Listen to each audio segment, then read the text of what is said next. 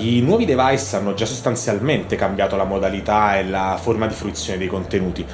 Volendoci limitare soltanto al comparto delle news, un dato FIEG ci dice che, dal no- che nel 95 c'erano 6 milioni di lettori al giorno della carta stampata, mentre Comscore ci dice che attualmente i milioni di lettori delle news sono 34 milioni al uh, giorno.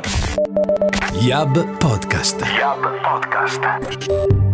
Bentrovato! In questo appuntamento apriamo un dialogo tra contenuti e dati. Cosa possiamo trarre dall'analisi della vita online degli italiani nel 2019? Giorgio Mennella, Advertising Director di Ciao People, durante Yab Forum 2019 ci ha raccontato quali sono i fenomeni e gli eventi che hanno segnato quest'anno per gli operatori del settore digital. Beh, sicuramente il 2019 è iniziato con una forte incertezza politica che ha inciso sui mercati in maniera sostanziale l'anno che va per chiudersi ha visto ancora una volta un forte incremento della concentrazione degli investimenti verso i due OTT, ossia Facebook e Google, e allo stesso tempo ha visto insorgere per la prima volta più che un dato reale, quantomeno lo spauracchio di Amazon nel mercato digitale pubblicitario. Questo evento importante, quale la concentrazione di mercato e l'incertezza politica, ha avuto comunque un effetto indiretto positivo, ossia ha mostrato delle ha mostrato che alcuni player del settore hanno una resilienza non comune.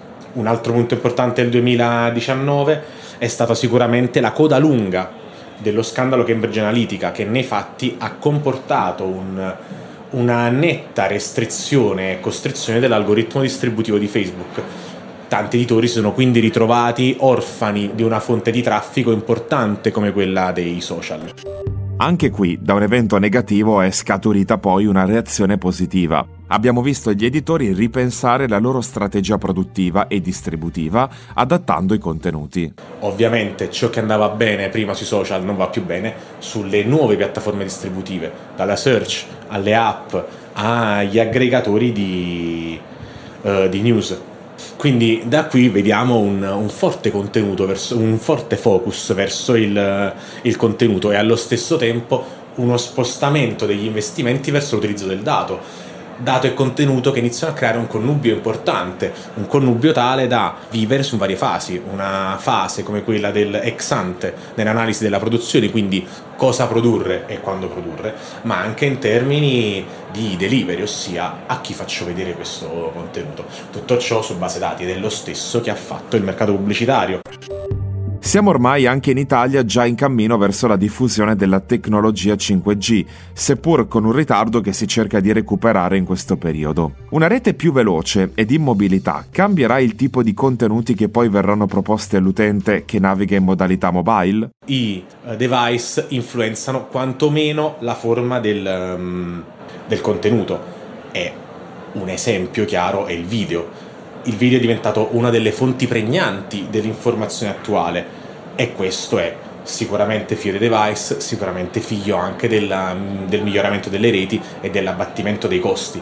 Sarebbe impensabile uh, la diffusione di TikTok con gli stessi piani tariffari o con la stessa uh, connettività e mobilità di, di, qualche anno fa. Washington Post ha sviluppato un, un proprio CMS, l'ARC CMS, che modifica i contenuti in base all'utente ossia se l'utente uh, legge da mobile, vede un dato contenuto su quella stessa news, se lo vede da desktop o da altri device, ne vede un altro, un messaggio lo stesso, ma la forma è, è diversa. E sicuramente il, um, dire, il 5G da, aprirà a numerosi orizzonti sulla, um, sullo sviluppo di contenuti sempre più performanti, sempre più profondi e sempre più rapidi. Ci troviamo quindi di fronte ad un mondo di contenuti in continua evoluzione. Un'evoluzione influenzata dalla tecnologia. Ce lo ha confermato Giorgio Mennella, Advertising Director di Ciao People e consigliere di Yab Italia. Rimaniamo nel mondo dei contenuti, ma occupiamoci delle forme e dei modi per raccontare i dati.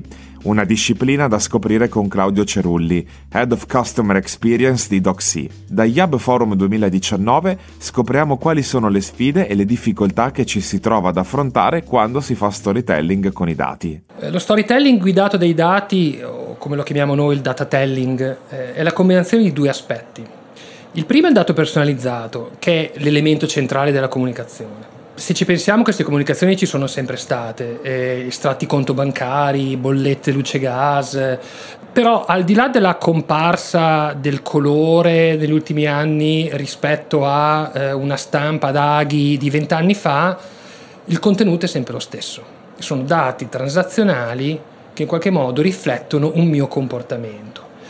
E ahimè, dopo vent'anni, l'esito di queste comunicazioni è sempre lo stesso. Nel miglior, nel miglior caso le archiviamo in un faldone eh, in alto nell'ultimo cassetto o nel peggiore dei casi finiscono immediatamente nel cestino. L'altro aspetto è lo storytelling. Parliamoci chiaro, è una parola ormai inflazionata e quasi osteggiata più di innovazione. Però lo storytelling è centrale. Eh, io utilizzerei una definizione che ho sentito un po' di tempo fa da, da, da Baricco, lo scrittore, che secondo me è centrata. Se ad una realtà togli i fatti, ciò che rimane è lo storytelling. Ogni fatto diventa reale solo se è narrato. In fin dei conti, la storia, la narrazione è l'unico veicolo o il veicolo più forte per chiunque, un modo per suscitare emozioni e quindi raccontare una realtà e provocare una reazione in chi l'ascolta. Ecco, il data telling è tutto questo, cioè unire questi due aspetti, usare i dati, i tuoi dati, per raccontarti più efficacemente la tua storia. Detto questo, allora arriviamo alla domanda, perché insomma, una premessa me ne rendo conto un po' lunga, ma il tema alla fine è quello di costruire una comunicazione che in qualche modo ha gli stessi paradigmi di una comunicazione tradizionale. Io devo comunque inventare una storia, devo comunque cercare di coinvolgerti. Ecco, io ho un'arma in più nel fare questo, cioè il dato. Io parlo di te attraverso i tuoi dati. E quindi questo aumenta efficacemente in qualche modo la comunicazione stessa rispetto a una comunicazione, diciamo, standard uguale per tutti. Lo storytelling dei dati presuppone un numero abbastanza consistente di informazioni, ma fare storytelling senza una completezza di informazione a livello numerico e di dati è comunque possibile con le attuali tecnologie? Assolutamente sì. Prendiamo il caso peggiore. Non so chi ci sia dall'altra parte, quindi non ho nessuna informazione, nessun dato che mi possa permettere, anche a grana grossa, diciamo, di veicolare dei contenuti personalizzati. Che cosa posso fare?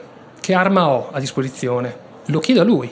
Quindi gli permetto di costruirsi la propria narrazione. Pensiamo al primo tentativo fatto da Netflix pochi, eh, pochi mesi fa con l'episodio interattivo di Black Mirror. Cosa è successo? Non ho elementi a priori per dire a te piace questo finale o piace quest'altro finale, l'utente se lo genera da solo il finale e si costruisce la storia che più gli aggrada, che più risponde ai suoi bisogni, che più in qualche modo in quel momento in qualche modo riflette il suo desiderio.